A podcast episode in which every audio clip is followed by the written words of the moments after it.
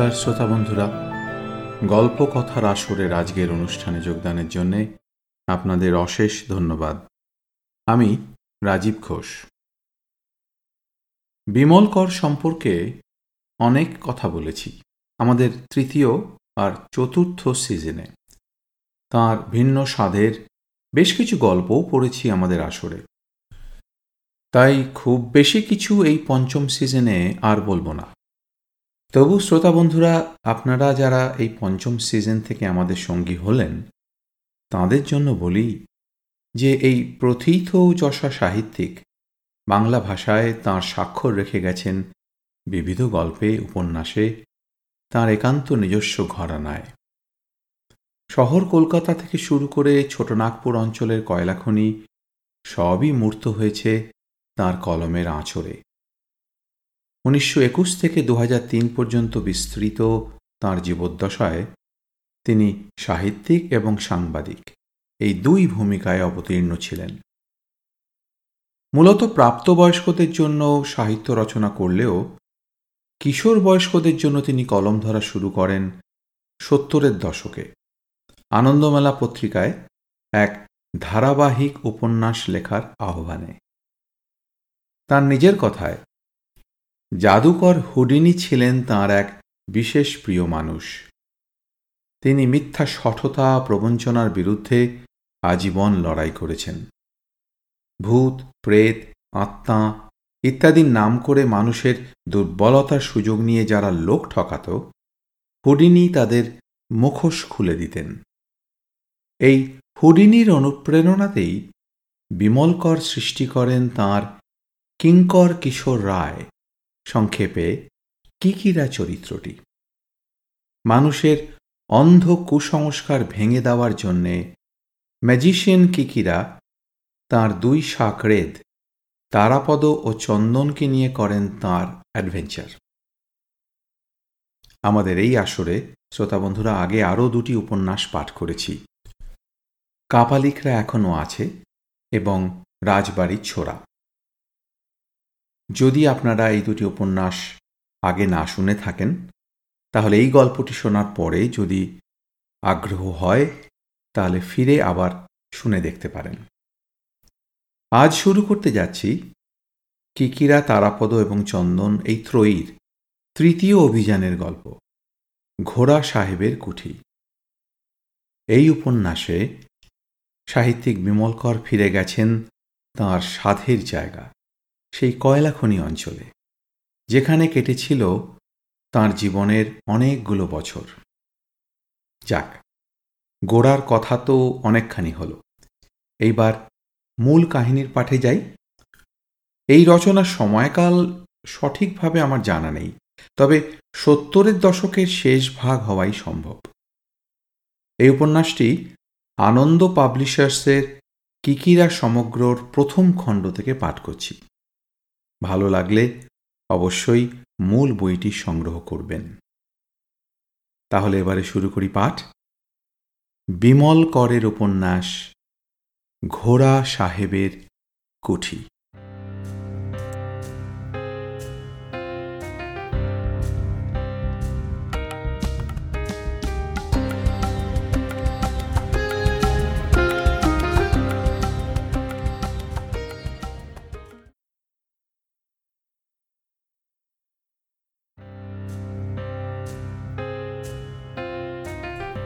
প্রথম পরিচ্ছেদ।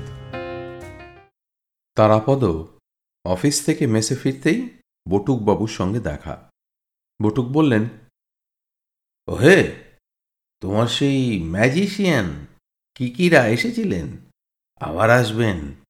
বলে গেছেন, তুমি যেন মেসেই থাকো। সামান্য অবাক হলো তারাপদ।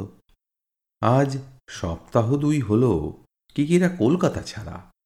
দু দুটো রবিবার তারাপদ আর চন্দন অভ্যেস মতন কিকিরার বাড়ি গিয়েছে, গিয়ে ফিরে এসেছে। কিকিরার দেখা পায়নি। সর্বজ্ঞ বগলাচন্দ্রও কিছু বলতে পারল না। বরং মনে হলো, বগলা খানিকটা চোটেই রয়েছে কিকিরার ওপরে। সংসারে যা কিছু বগলাই করবে, চণ্ডীপাঠ থেকে জুতো পালিশ আর বগলাকে বিন্দুমাত্র কিছু না জানিয়ে একটা লোক বেপাত্তা হয়ে বসে থাকবে এ কেমন কথা? বগলার কি ভাবনা চিন্তা হয় না? যাওয়ার সময় বগলার হাতে কিছু টাকাপত্তর গুঁজে দিয়ে কিকিরা নাকি বলে গেছেন, বন্ধুর বাড়ি যাচ্ছি, সাবধানে থাকবি। তারা আর চাঁদু এলে বলবি, দিন সাত আট পরে ফিরব। সেই সাত আট দিন পনেরো ষোলো দিনের মাথায় গিয়ে ঠেকল। যাক কিকিরা ফিরে এসেছেন, নিশ্চিন্ত হওয়া গেল। নিজের ঘরে গিয়ে তারাপদ জামা প্যান্ট ছাড়ল। ছেড়ে সাবেকি লুঙ্গি জড়ালো। তারপর সাবান আর গামছা নিয়ে নিচে নেমে গেল স্নান সারতে। আজ তার মন বেশ হালকা। একটা দিন আর, পরশু থেকে পুজোর ছুটি শুরু। আজই মাইনে পেয়ে গিয়েছে।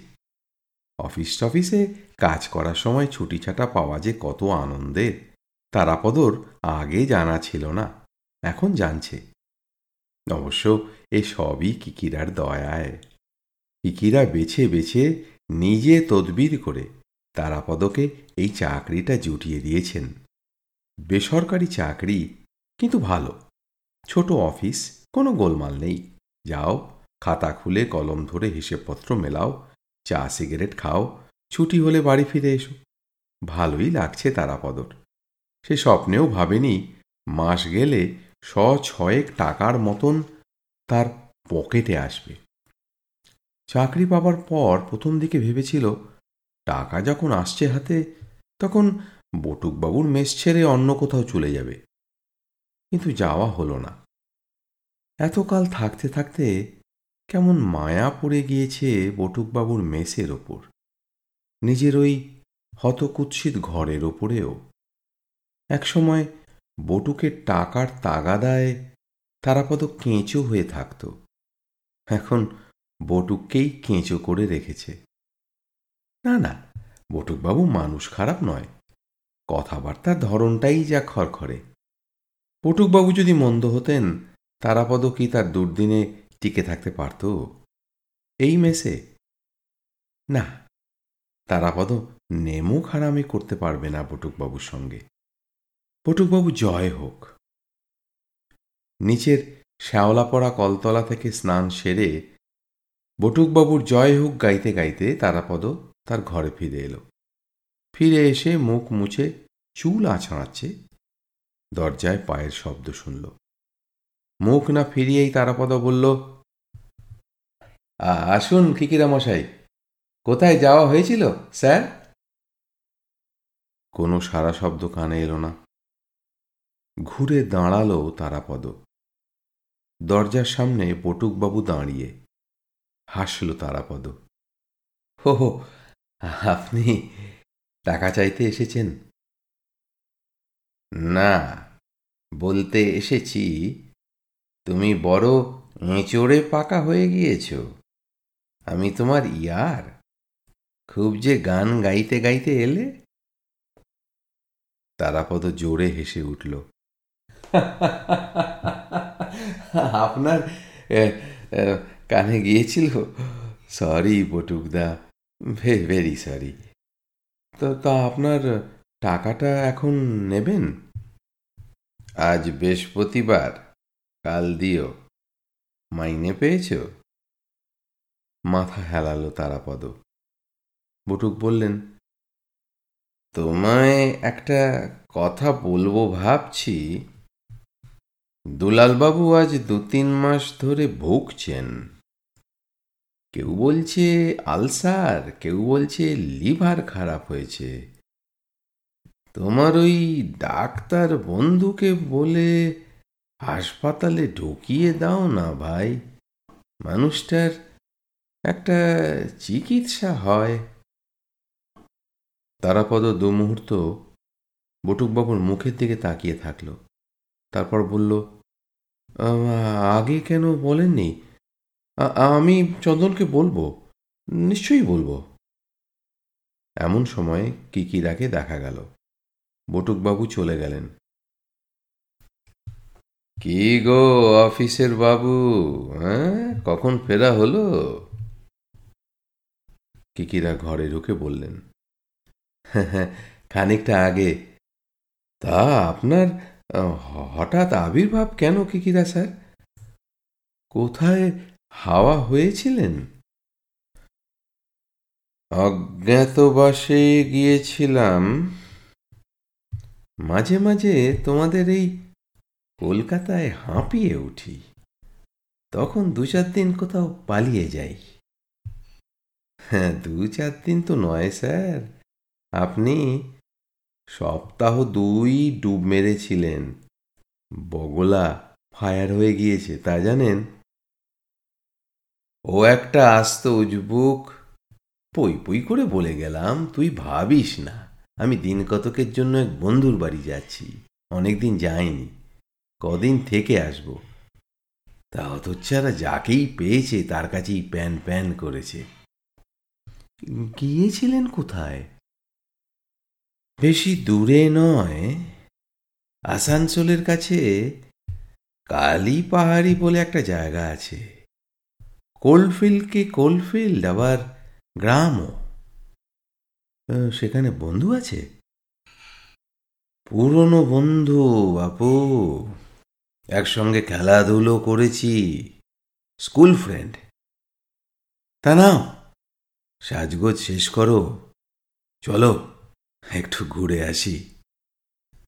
তারাপদ অবাক হয়ে বলল এই ভিড়ের মধ্যে কোথায় ঘুরবেন?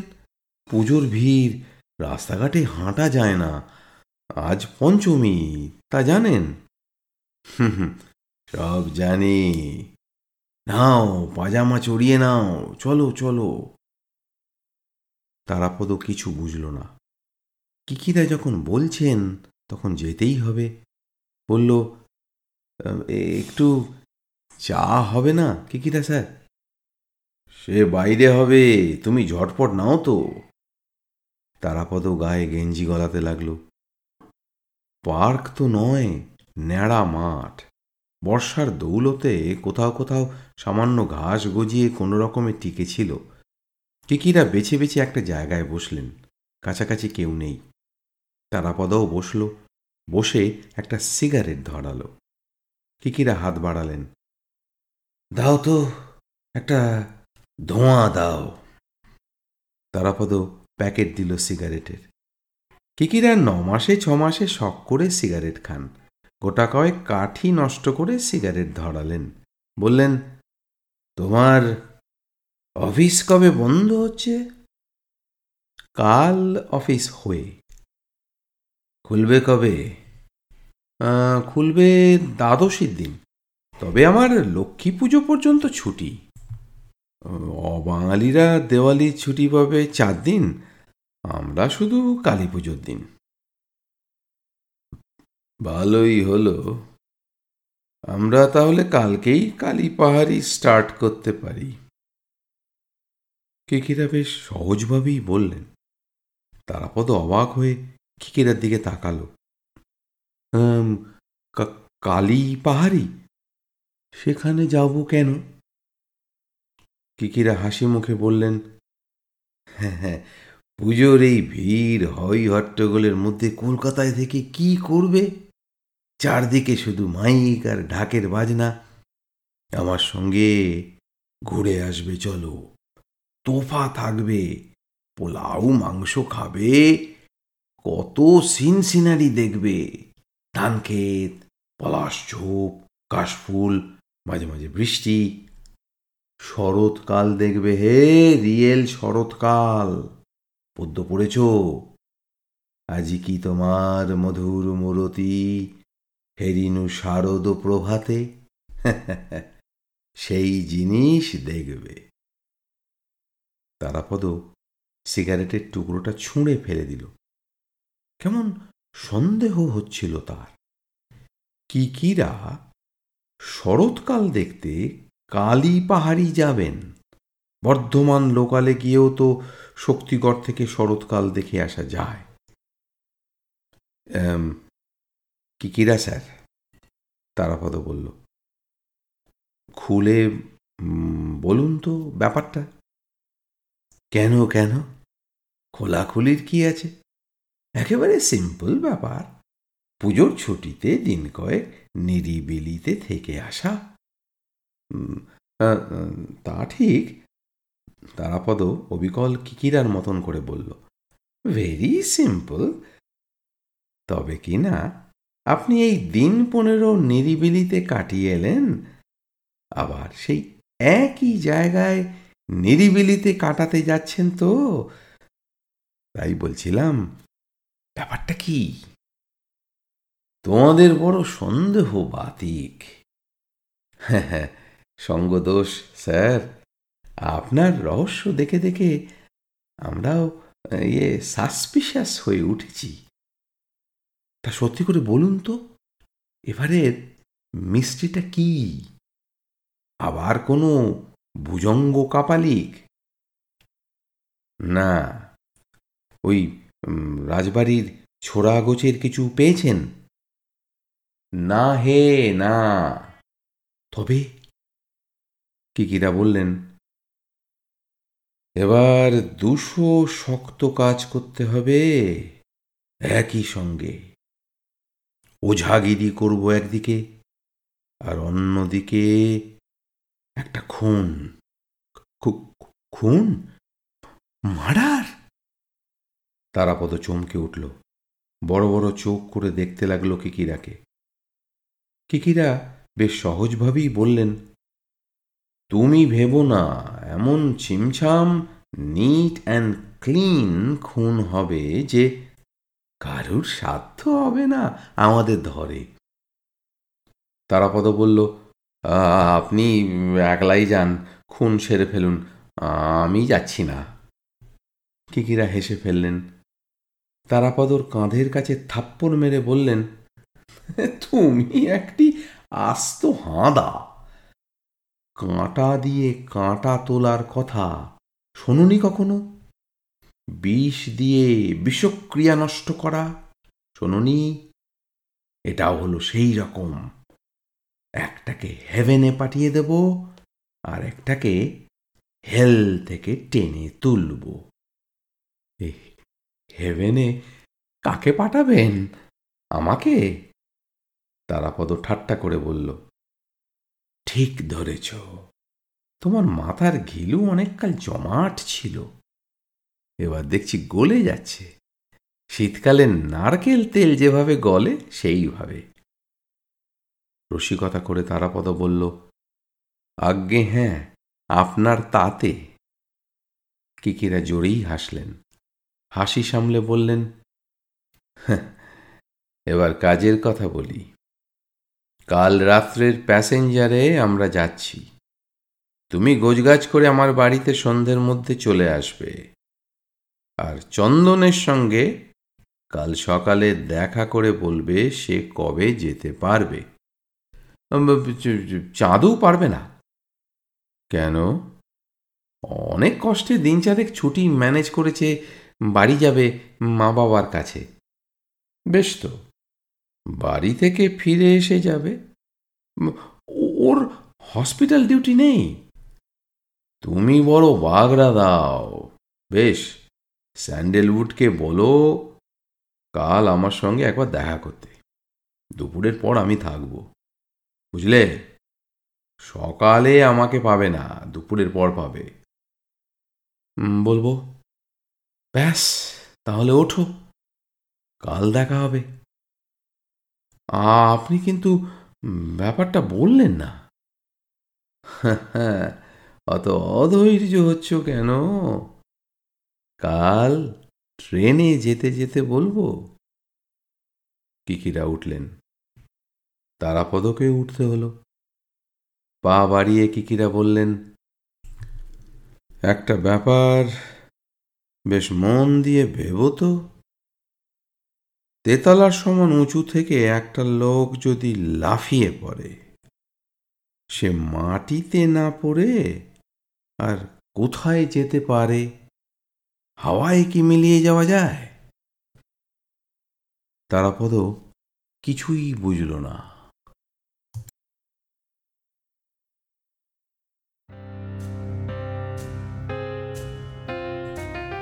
দ্বিতীয় পরিচ্ছেদ। ষষ্ঠী পুজোর দিন হাওড়া স্টেশনে পা দেয় কার সাধ্য? ভিড়ে ভিড়াক্কার, থিক থিক করছে মানুষ। রাশি রাশি মালপত্র, পায়ে পায়ে কুলি। হাজার কয়েক লোক একই সঙ্গে কথা বলছে, চেঁচাচ্ছে দৌড়ঝাঁপ করছে। দম বন্ধ হয়ে যাবার জোগাড়। কিকিরা বুদ্ধি করে প্যাসেঞ্জারের টিকিট কিনেছিলেন। রাত্রের দিকে প্রায় শেষ ট্রেন। যারা যাবার তারা মেলে, এক্সপ্রেসে, পুজো স্পেশালে চলে যাওয়ার পর ঝর্তি পড়তি ভিড়টা পড়েছিল মোগলসরাই প্যাসেঞ্জারের জন্যে। মামুলি যাত্রী ছাড়া এ গাড়িতে কেউ চড়ে না। তবু ভিড় কম হলো না। একেবারে ফার্স্ট ক্লাসের টিকিট কিনেছিলেন কিকিরা। একটু আরামে যেতে চান আর কি। বললেন ক ঘণ্টার নবাবি করে নিচ্ছি, বুঝলে তো, তারাপদ? প্যাসেঞ্জারের ফার্স্ট ক্লাস, তাও কালী পাহাড়ি পর্যন্ত। আমাদের মতন বাবুর এইটুকুই দৌড়। চার বার্তের কামরা, কিকিরা আর তারাপদ ছাড়া অন্য দুজনই অবাঙালি। একজন হলেন বিশাল চেহারার এক পাঞ্জাবি ভদ্রলোক, যাবেন বর্ধমান পর্যন্ত। অন্যজন বোধহয় আসানসোলের কোনো ব্যবসাদার। প্রচুর লটবহর নিয়ে উঠেছেন গাড়িতে, মারোয়ারি। কিকিরার সঙ্গে মালপত্র তেমন বেশি না হলেও একটা বড়সড় ট্রাঙ্ক রয়েছে। গাড়ি ছাড়ার পর বিশাল চেহারার পাঞ্জাবি ভদ্রলোক শটান শুয়ে পড়লেন। সঙ্গে একটা অ্যাটাচি ছাড়া কিছু নেই। মারোয়ারি ভদ্রলোক গন্ধমাদন নিচে রেখে ওপরে বসলেন পা ঝুলিয়ে। সামান্য আলাপ পরিচয়ের চেষ্টাও করলেন। কিকিরা তেমন উৎসাহ দেখালেন না। ঘেমে প্রায় নেয়ে উঠেছিল তারাপদ। হাত মুখে জল দিয়ে এসে রুমালে ঘাড় গলা মুছে জলের বোতল খুলে জল খেল। কিকিরা বসেছিলেন নিচের বাড়তে। গাড়ি চলতে শুরু করার পর বাতাস আসছিল। রাত হয়েছে, বাতাস ঠান্ডা। কিছুক্ষণ দুজনেই গায়ে হাওয়া লাগিয়ে শরীরটা জুড়িয়ে নিলেন। কিকিরাই কথা বললেন প্রথমে? বললেন, চন্দন বলেছে, বাড়ি থেকে ফিরে এসে দিন দুই হাসপাতাল করবে, তারপর ডুব দিতে পারবে। তারাপদা বলল, জানি, ওর ডাক্তারি আপনি বারোটা বাজাবেন। কে বলল, চাঁদুবাবুর হাসপাতাল তো আর মাস দুই পরে শেষ হয়ে যাচ্ছে। তারপর বাবুকে চড়ে বেড়াতে হবে। ঠাট্টা করে তারাপদ বলল হ্যাঁ হ্যাঁ আপনার সঙ্গে চরবার প্ল্যান করেছে নাকি? হাসলেন কিকিরা। কিছুক্ষণ হাসি ঠাট্টার কথা হলো। গাড়ির ভেতরে গোমর ভাব ছিল। সেটাও কেটে গিয়েছে বাইরের ঠান্ডা বাতাসে। লিলুয়ায় গাড়ি থেমে আবার চলতে শুরু করেছে। তারাপদ বলল কালী পাহাড়িতে তো নিয়ে চললেন কিকিরা স্যার, কিন্তু কেন নিয়ে যাচ্ছেন সেটা এবার বলুন। বলছি বলছি কিকিরা পা তুলে আরাম করে বসলেন। তোমাদের কোথাও নিয়ে গেলেই রহস্যের গন্ধ পাও, তাই না? ঠাট্টার গলায় তারাপদ বলল হ্যাঁ হ্যাঁ তা পাহাই। কেন পাবো না, বলুন।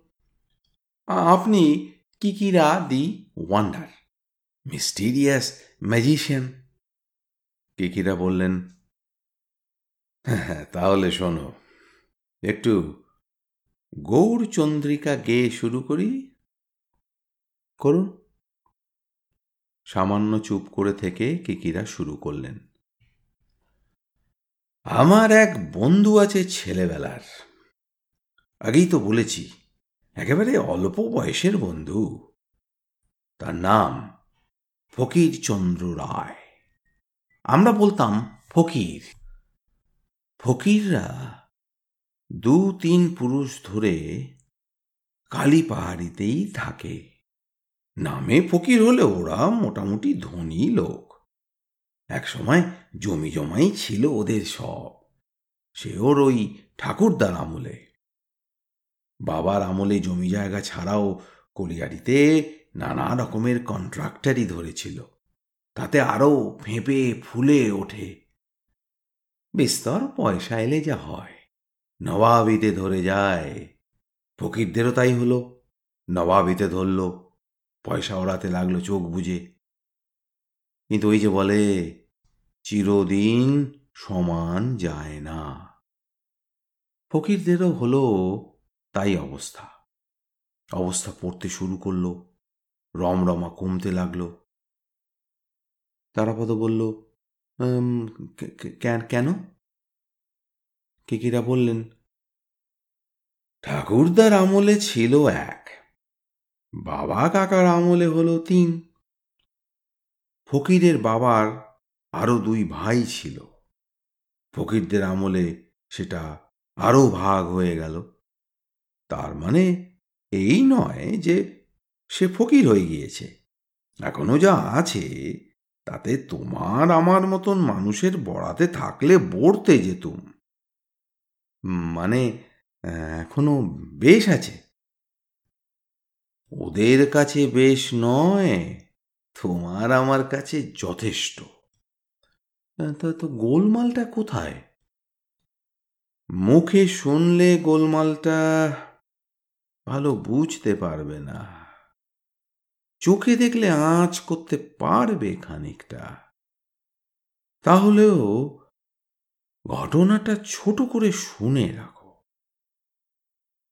কিকিরা এবার মুখ ফিরিয়ে বাইরেটা দেখে নিলেন। আবার স্টেশন এসে গেল। বললেন, ফকিরদের বিষয় সম্পত্তি এখন একরকম ভাগ বাঁটরা হয়ে গিয়েছে। যেসব সম্পত্তি কেউ কাউকে ছাড়তে রাজি নয়, তাই নিয়ে কোর্ট কাছারি চলছে। এই রকম এক সম্পত্তি হল ঘোড়া সাহেবের কুঠি। ঘোড়া সাহেবের কুঠি, সেটা আবার কি? একটা বাড়ি। যেমন তেমন বাড়ি অবশ্য নয়। দুর্গ বলতে পারো।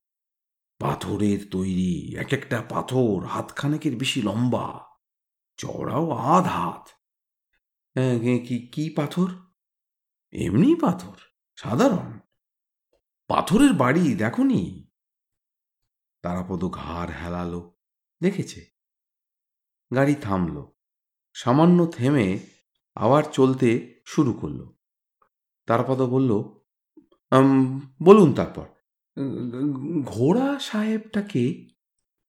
টিকিটা বললেন অনেকদিন আগেকার কথা বলছি। তা ধরো বছর পঞ্চাশ তো বটেই। তখন ব্রিটিশ রাজত্ব। এদিককার অনেক কলিয়ারির মালিকানা ছিল সাহেবদের। ম্যানেজার, ইঞ্জিনিয়ার, বেশিরভাগই ছিল সাহেব। ওয়েলকাম কলিয়ারিজ বলে একটা কোম্পানি ছিল সাহেবদের। এদিকে তাদের ছোট বড় অনেকগুলো ওই কয়লা কুঠি ছিল। ফার কোয়ার সাহেব বলে এক সাহেব ছিল। সেই কয়লা কুঠিগুলোর সর্বে সর্বা। Agent and general manager. ঘোড়া সাহেবের কুঠি ছিল তার বাংলো আর অফিস, দুই। তা ঘোড়া সাহেব নাম হলো কেন? তারাপদ জিজ্ঞেস করল। সাহেবের ঘোড়া বাথিক ছিল। হাস্তাবল ছিল বাংলোয় ঘোড়া রাখতেন। ঘোড়ার তদবির করার জন্যে লোকজন থাকত। সাহেব নিজে প্রায়ই ঘোড়ায় চড়ে সকাল বিকেল টহল মারতেন। তাই লোকে নাম দিয়েছিল ঘোড়া সাহেব। তারাপদ মাথা নাড়ল। ব্যাপারটা যেন সহজ হলো এতক্ষণে। বলল এই ঘোড়া সাহেবের বাড়ি আপনি দেখেছেন? হুম, দেখেছি বই কি। আমাদের ছোটবেলায় ওটা দেখার মতন জিনিস ছিল। ধরো, কলকাতায় যেমন মনুমেন্ট। সবাই অন্তত একবার তাকিয়ে দেখে। গোড়া সাহেবের কুঠির সেই রকম ছিল দেখার মতো। ওখানকার মানুষ, গাঁ গ্রামের লোক কলিয়ারির লোকজন, সবাই দেখত। বাইরে থেকেই। বিঘে আট দশ জমি, মস্ত পাঁচিল, নানা রকম গাছগাছালি, ফুলের বাগান মধ্যিখানে দোতলা বাংলো গোড়া সাহেবের। পাশেই ছিল নালার মতো এক নদী, নুনিয়া। বর্ষায় জল থাকতো অন্য সময় শুকনো। তা আমাদের তখন বাচ্চা বয়স, তখন ঘোড়া সাহেব বুড়ো হয়ে পড়েছেন। তিনি আর বেশি দিন থাকেননি, নিজের দেশে ফিরে গেলেন। অন্য কে একজন এলো তার নাম মনে নেই। ও আপনিও কি ওই কালী পাহাড়ির লোক? না না, লোক নই। আমার মামা কাজ করতো একটা কলিয়ারিতে। মাঝে মাঝে মামার বাড়ি গিয়ে থাকতাম। আর ফকিরের সঙ্গে আমার ভাব স্কুলে। আমি শহরের স্কুল বোর্ডিংয়ের থেকে পড়তাম ফকির আসতো বাড়ি থেকে। তারাপদ একটা সিগারেট ধরালো। তারপর বলুন কি হলো? কিকিরা বললেন ওয়েলকাম কোম্পানির সুদিন ফুরল। ঘুষিকের দিকের একটা কলিয়ারিতে বিরাট এক অ্যাক্সিডেন্ট হলো। আরও পাঁচ রকমের গোলমাল। ওয়েলকাম কোম্পানি তাদের কলিয়ারি বেচে দিতে লাগল দু একটা করে। ঘোড়া সাহেবের কুঠি ফাঁকা হয়ে গেল। মারোয়ারি কচ্ছিরা কলিয়ারি কিনে নিতে লাগল। এক বাঙালি ভদ্রলোকও কিনলেন একটা। তিনি ওই ঘোড়া সাহেবের কুঠিটা কিনেছিলেন। বাগান টাগানের বেশিরভাগই তখন নষ্ট। কিন্তু সেই ভদ্রলোক বেশি দিন বাঁচেননি। অ্যাক্সিডেন্টে মারা গেলেন। তখন ফকিরদের উঠতি সময়। টাকা আসছে বস্তা বস্তা। ফকিরের বাবা আর কাকা বেশ সস্তায় ওই কুঠি সেই ভদ্রলোকের স্ত্রীর কাছ থেকে কিনে ফেললেন। কেন যে কিনলেন, নিজেরাও জানেন না। পয়সা আছে, লোকের কাছে চাল দেখাতে হবে বলেই বোধ ওই কুটিতে কিন্তু কেউ থাকতে যায়নি। খানিকটা ভয়ে, খানিকটা দরকার পড়েনি বলে। গোড়া সাহেবের কুঠি ধীরে ধীরে জঙ্গল হয়ে আসতে লাগল। ফকিরের বাবা, কাকা একসময় এক এক রকম প্ল্যান করতেন বাড়িটাকে নিয়ে। কাজে কিছুই করতেন না। শেষে ফকিরদের মন্দ দিন এলো। মারা গেলেন ফকিরের বাবা। বছর কয় পরে মেজ কাকা। ফকিররা সব শেয়ানা হয়ে উঠেছে ততদিনে। জমি জমা ব্যবসাপত্র দেখছে। শরিকের ঝগড়া শুরু হয়ে গেল। সেটা আর থামল না। পরিবার আলাদা হলো, ভাঙলো, বিষয় সম্পত্তি ভাগাভাগি হতে লাগল, মামলা ঝুলতে লাগল মাথায়। কিকিরা একটু থামলেন। আবার বললেন, ফকিরের নিজের ছোট ভাই, তার সব বেচে বুচে বিদেশে চলে গেছে। কাকার ছেলেদের মধ্যে ছোটজন পুরীতে থাকে, ব্যবসা করে হোটেলের প্যাসেঞ্জার গাড়িটা আপন খেয়ালে চলছে। থামছে, চলছে, আবার থামছে। লোক উঠছে, নামছে, কম নয়। তারাপদ বার দুই হাত তুলল। বলল, ঘোড়া সাহেবের কুঠির ইতিহাস তো শুনলাম। কিন্তু গণ্ডগোলটা কি নিয়ে? কিকিরা বললেন গণ্ডগোল বাড়িটা নিয়ে। ফকিররা বাড়িটা তাদের বলে দাবি করছে। আবার তার খুঁড়তুতো ভাই বলছে, বাড়ি তাদের। এটা তো মামলা মোকদ্দমা করে ঠিক করতে হবে, বাড়িটা কাদের, তাই না? হ্যাঁ সেই রকমই। কিন্তু এর মধ্যে একটা কাণ্ড ঘটে গিয়েছে। কি কাণ্ড? ওই বাড়ির দোতলায় একজন খুন হয়েছে। খুন হয়েছে?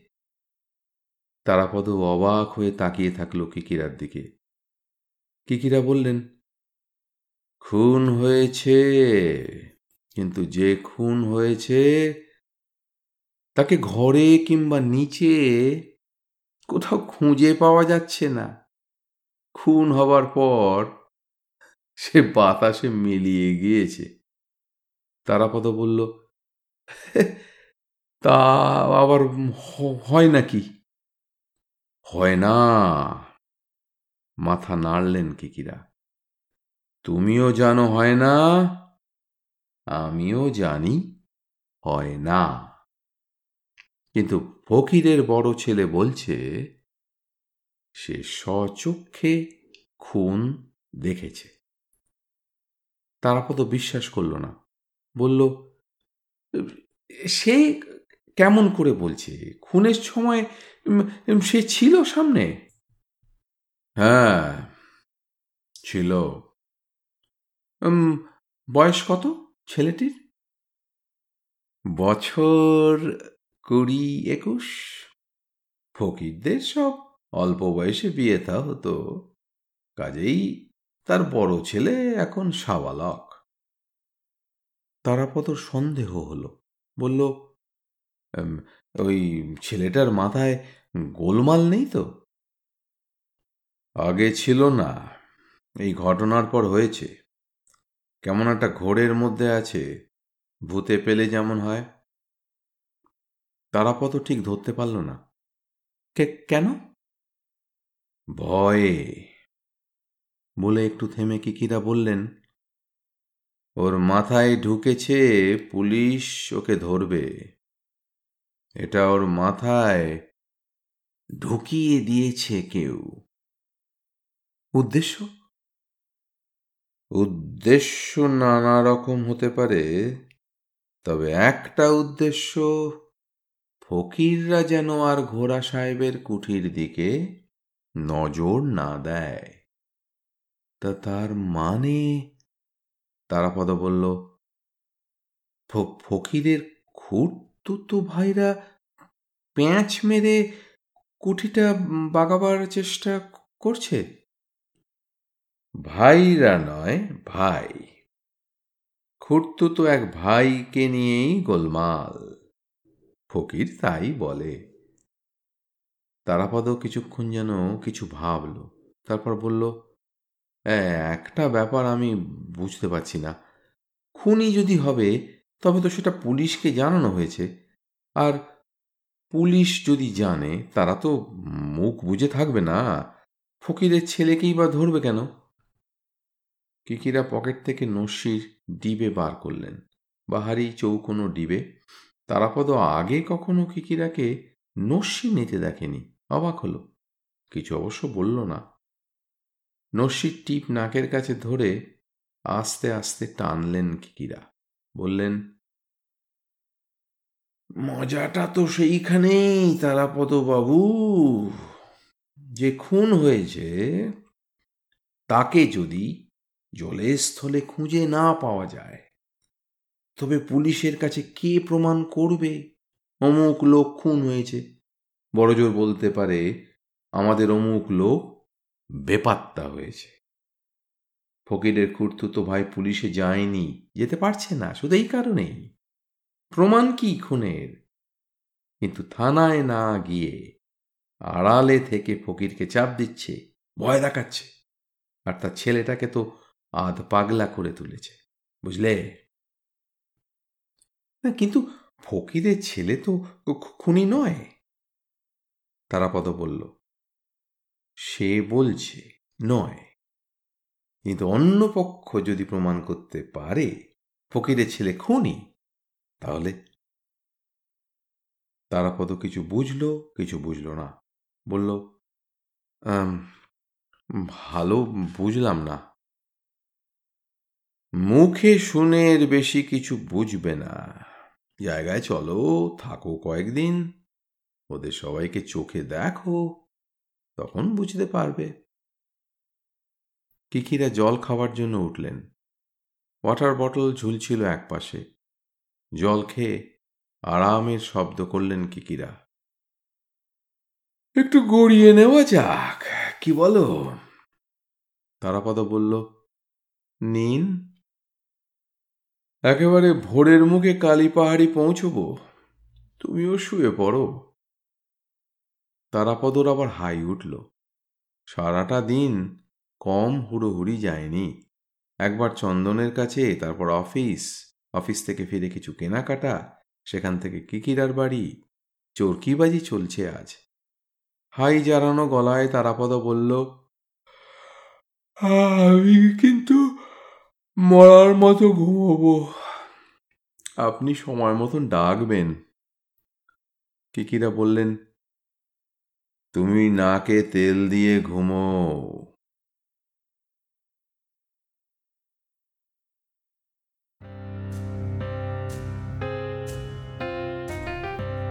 তৃতীয় পরিচ্ছেদ।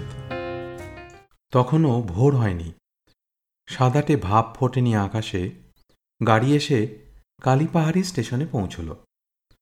কিকিরা খানিকটা আগেই তারাপদকে ঘুম থেকে ডেকে দিয়েছিলেন। স্টেশনে গাড়ি থামতেই দুজনে মালপত্র সমেত নেমে পড়ল। তারাপদ লাগেজ বলতে একটা সুটকেস আর কাঁধ ঝোলা।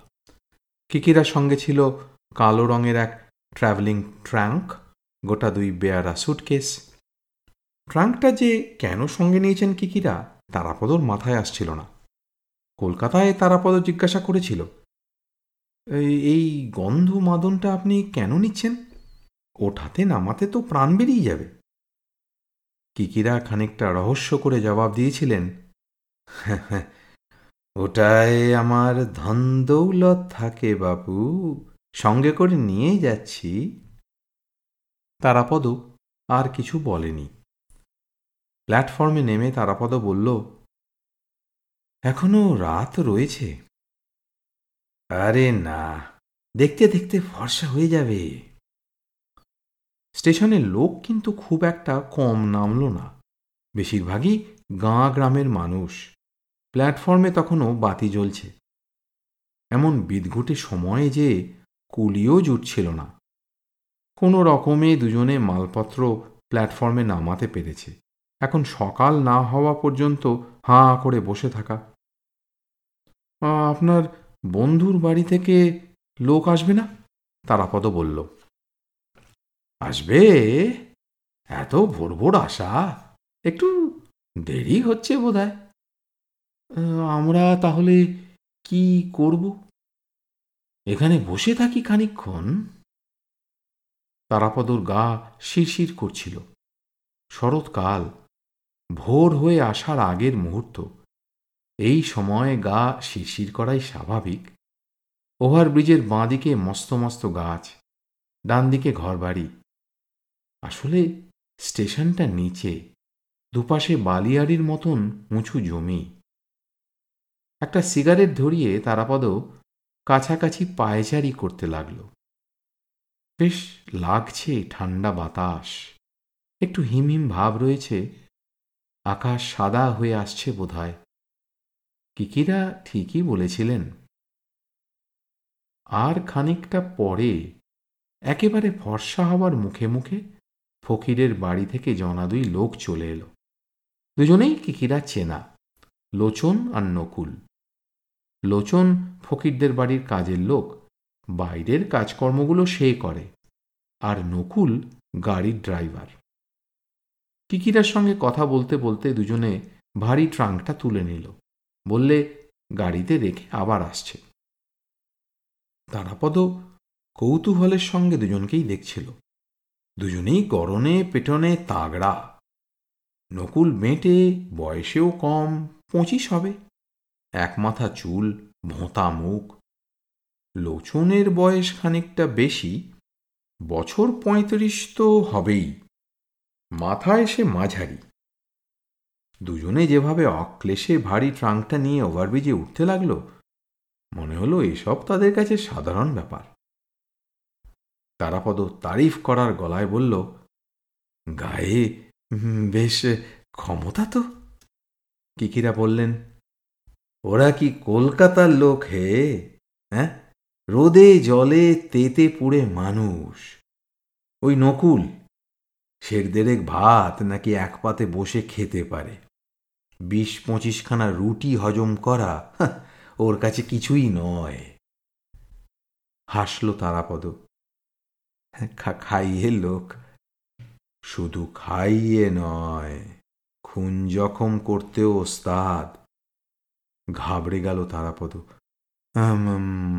মানে ও কি, খুন জখম করে বেড়ায়? খুন করে কিনা জানি না। তবে জখম করে, ফকিরের গাড়ি নকুলি চালায়, ফকির বড় একটা দূরে কোথাও যায় না গাড়ি নিয়ে। কেন? এমনিতে তো শত্রুর অভাব নেই আজকাল। তার ওপর ব্যবসাপত্রের জন্য দূরে যখন যেতে হয়, কাঁচা টাকা সঙ্গে থাকে। হয় আদায় করে ফিরছে, না হয় সঙ্গে নিয়ে যাচ্ছে। রাত বিরেত হয়ে যায়। এসব জায়গায় হামেশাই ডাকাতি হয়।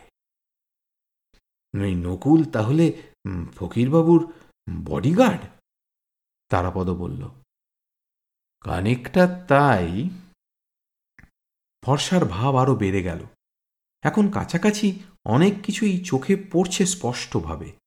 তারাপদ স্টেশন, গাছপালা, প্ল্যাটফর্ম দেখছিল। লোচন আর নকুল ফিরে এলো। জিনিসপত্র উঠিয়ে চারজনেই এবার এগিয়ে চলল ওভারব্রিজের দিকে। তারাপদ হাঁটতে হাঁটতে গন্ধ শুঁকছিল। সকালের গন্ধ। গাছগাছালি থেকে কি সুন্দর গন্ধ উঠছে এই সকালে। বনতুলসীর ঝোপ বাঁ দিকে, তারই সামান্য তফাতে মাঠ। ওভারব্রিজের বাঁ দিক থেকে চোখ ফিরিয়ে সামনে তাকালে কিছুটা দূরে কয়লার স্তূপ চোখে পড়ে। সেই কয়লার একটা কাঁচা গন্ধও যেন বাতাসে মেশানো রয়েছে। ওদিকে হে! কিকিরা তারাপদকে ডান দিকে টানলেন। ওভারব্রিজের ডান দিক দিয়ে নিচে নামলেই স্টেশনের কম্পাউন্ড। একটা জিপ গাড়ি দাঁড়িয়ে আছে। বোঝাই যায় ফকিরবাবুর জিপ।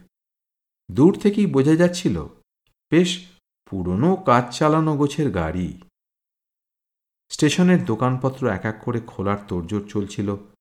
চায়ের স্টলের সামনে উনুনে ধোঁয়া উঠছে, দুটো কুকুর ঘুমিয়ে রয়েছে।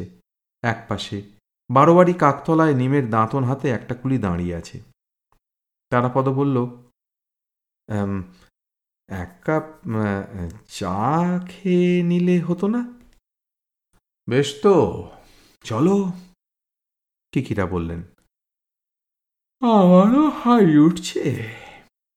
বলেই লোচনকে ডাকলেন। লোচন চা সেবা হবে নাকি? তোমরা মালগুলো রেখে এসো। স্টলের সামনে গিয়ে দাঁড়ালেন কিকিরা। চায়ের কথা বললেন। চাওয়ালা সকালের বৌনির জন্য মন দিয়ে চা করতে লাগল। কেমন লাগছে তারাপদ? হ্যাঁ ভালোই লাগছে। কানেকটা ভেতর দিকে চলো। আরও ভালো লাগবে। এক সময় বড় সুন্দর জায়গা ছিল। এখন কলিয়ারি আর কয়লা সব গিলে খাচ্ছে। গাছপালা, মাঠঘাট কতটুকু আর আছে? চা তৈরি হলো। কিকিরা লোচনদের ডাকলেন। খানিকটা সংকোচ বোধ করলেও লোচনরা কাছে এলো। চায়ের খুঁড়ি হাতে নিয়ে আবার জিপ গাড়ির দিকে চলে গেল। তারাপদ আর কিকিরা দাঁড়িয়ে দাঁড়িয়ে চা খেতে লাগলেন। তারাপদ হঠাৎ বলল, এই ফকিরবাবুর জীব দেখে মনে হচ্ছে ও ওঠারও ঘুম ভাঙেনি, বলে হাসল। কেমন ময়লা দেখছেন? কিকিরা বললেন, কলিয়ারির গাড়ি ওই রকমই হয় হে। এ কি তোমার কলকাতা? কয়লার দেশ। চলো না, রাস্তাঘাটে চেয়ারা দেখবে। জিপ গাড়িটার দিকে তাকিয়ে থাকতে থাকতে তারাপদ হঠাৎ জিজ্ঞেস করল আচ্ছা ফকিরবাবুর কি ওই একটি ছেলে? দুটি ছেলে, একটি মেয়ে। বড় বিশু মানে বিশ্বময়, ছোট অংশু। মেয়ে সকলে ছোট, পূর্ণিমা। বড় মিষ্টি দেখতে। ফকিরের ছেলে মেয়েদের সকলকেই দেখতে সুন্দর। ফকির নিজেও দেখতে সুপুরুষ ছিল। গ্রামে যাত্রা পার্টি করেছিল ফকির। রাজা টাজা সাজ তো কিকিরা হাসলেন। চা খাওয়া শেষ করে তারাপদ আবার একটা সিগারেট ধরালো। একটা কথা সে স্পষ্টই বুঝতে পারছিল। কিকিরা ফকিরের বাল্যবন্ধু শুধু নন, ফকিরকে তিনি ভালোবাসেন। কিকিরার কথাবার্তা বলার ধরনে সেটা বোঝা যায়। পয়সা মিটিয়ে দিয়ে কিকিরা বললেন, চলো, যাওয়া যাক। কিকিরা আর তারাপদকে সামনে বসিয়েই নিল নকুল। পেছনে মালপত্র সমেত লোচন। স্টেশনের চৌহদ্দি ছাড়িয়ে গাড়ি ডান দিকে ঘুরল। তারাপদর ভালোই লাগছিল। কি কিনা মিথ্যা বলেননি। জিপ মিনিট দশেক ধরে চলছে, সকালও হয়ে গিয়েছে, রোদ উঠল এই মাত্র রাস্তা ভালো নয়, কিন্তু চারপাশে কত রকম দৃশ্য ছড়িয়ে আছে।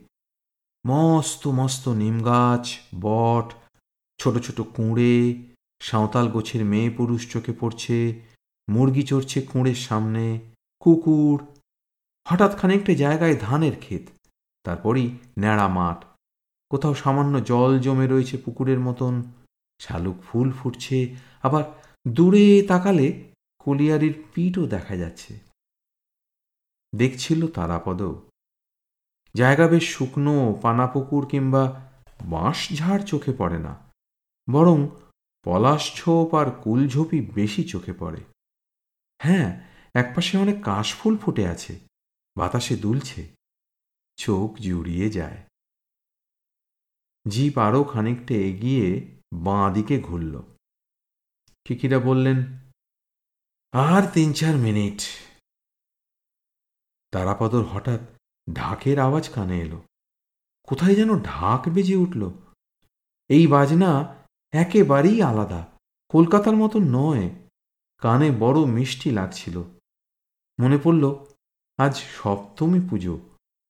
কলকাতায় থাকলে তারাপদ এতক্ষণে বটুকবাবুর মেসে পড়ে পড়ে ঘুমতো, আর এখানে সে চোখ চেয়ে চেয়ে সব দেখছে। ওই যে কত বড় ধান ক্ষেত, সবুজ হয়ে রয়েছে, মাথা দুলছে ধানের শীষের। ওই দেখো, কত বিরাট এক পুকুর, আট দশটা আম গাছ, ডালপালা ছড়িয়ে দাঁড়িয়ে আছে। ছোট্ট এক টুকরো ক্ষেত, সবজি ফলেছে। চোখ যেন জুড়িয়ে গেল তারাপদর। আকাশ রোদে রোদে ভরে উঠছে, পাখি উড়ে যাচ্ছে মাথার উপর দিয়ে সাঁতরে। কেমন যেন ঘোর এসেছিল তারাপদর। আচমকা জিপ গাড়ির হর্নে চমকে উঠল। তারপরই দেখল দোতলা এক বিরাট বাড়ির সামনে এসে তাদের গাড়ি থামল। ওই বাড়িরই গা লাগানো ঠাকুর দালান থেকে ঢাকের শব্দ আসছে। কিকিরা নেমে পড়লেন। তারাপদ আগেই নেমেছে। ফকিরদের বাড়ি। কিকিরা বললেন আদি বাড়ি। বাড়িটা দেখলেই বোঝা যায় এ কালের সঙ্গে তার কোনো সম্পর্ক নেই। পুরনো ঢং পুরনো ছাদ কলকাতার চিতপুরের গলির মধ্যে, বউবাজারের এ গলি, ও গলিতে এই ছাঁদের বাড়ি দেখেছে তারাপদ। সামনের দিকে কোনো ভাঙচুর নেই, একেবারে শটান লম্বার দিকটা বেশি, বড় বড় থাম, মোটা পাঁচিল, খড়খড়ি করা দরজা জানালা রং চং তেমন কিছু চোখে পড়ছিল না। লোচন আর নকুল জিনিসপত্র নামাতে লাগল। তারাপদ জিজ্ঞেস করল এ বাড়ি কত কালের?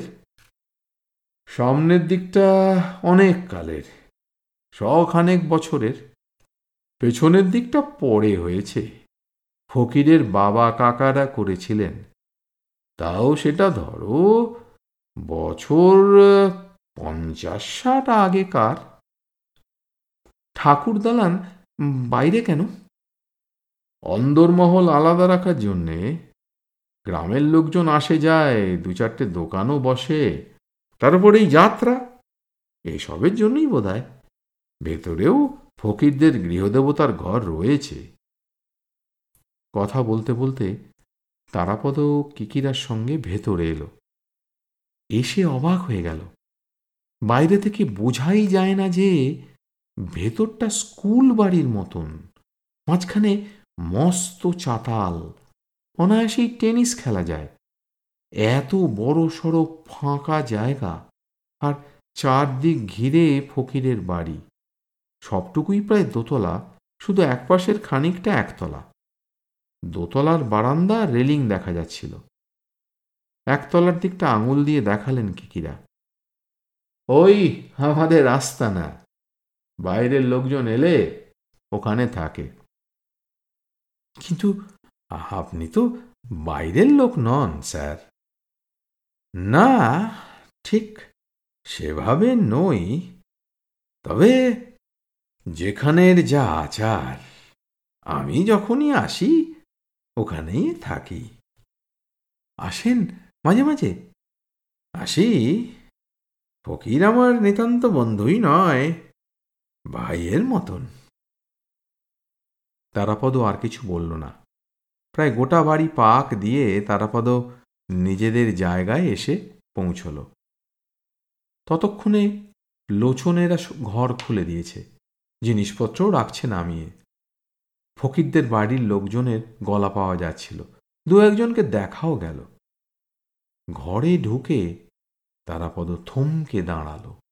তাকালো চারপাশ। তারপর বলল, বাহ! বেশ, ঘর তো? পছন্দ হবার মতনই ঘর। বড় সড়ো, বিরাট বিরাট জানলা, কাচের সারসি আর খড়খড়ি দুই রয়েছে। দরজা, জানলা সবই খোলা। বাইরে গাছপালা, বাগান, রোদ নেমেছে বাগানে। কিকিরা বললেন, এটা আমার ঘর, তোমারটা পাশে।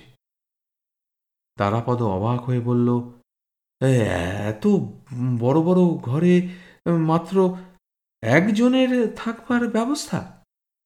হাসলেন কিকিরা, বললেন, একেই বলে বনে দি আনা, ফকির লাটের ব্যাপার। বলে আবার হাসলেন, আমরা ফকিরের বড় লোকই দেখে ওকে ঠাট্টা করে লাট বলতাম। তারাপদ আসবাবপত্র দেখছিল। যা যা প্রয়োজন সবই গোছানো। লোচনরা গেল পাশের ঘর খুলতে। তারাপদ ঘরের বাইরের দিকে দরজার কাছে এসে দাঁড়িয়ে চারপাশ দেখছিল। এদিকটায় বাগান, গাছগাছালি কম নয়। এখনও ঢাক বাজছে। শিউলি ফুলের গন্ধও পাচ্ছিল তারাপদ। হঠাৎ বিশ্রী কান ফাটা আওয়াজে চমকে উঠল তারাপদ। সঙ্গে সঙ্গে সরে গেল একপাশে। গুলি ছোড়ার আওয়াজ। ফাঁকায় অনেকটা ছড়িয়ে গিয়েছে শব্দটা। কাক ডাকছে। পাখিরা ভয় পেয়ে ডেকে উঠল। উড়তে লাগল গাছপালার মাথায়। কিকিরা চেঁচিয়ে বললেন, দরজার কাছ থেকে সরে এসো। তারাপদ সরে গেল। আর কোনো শব্দ হল না।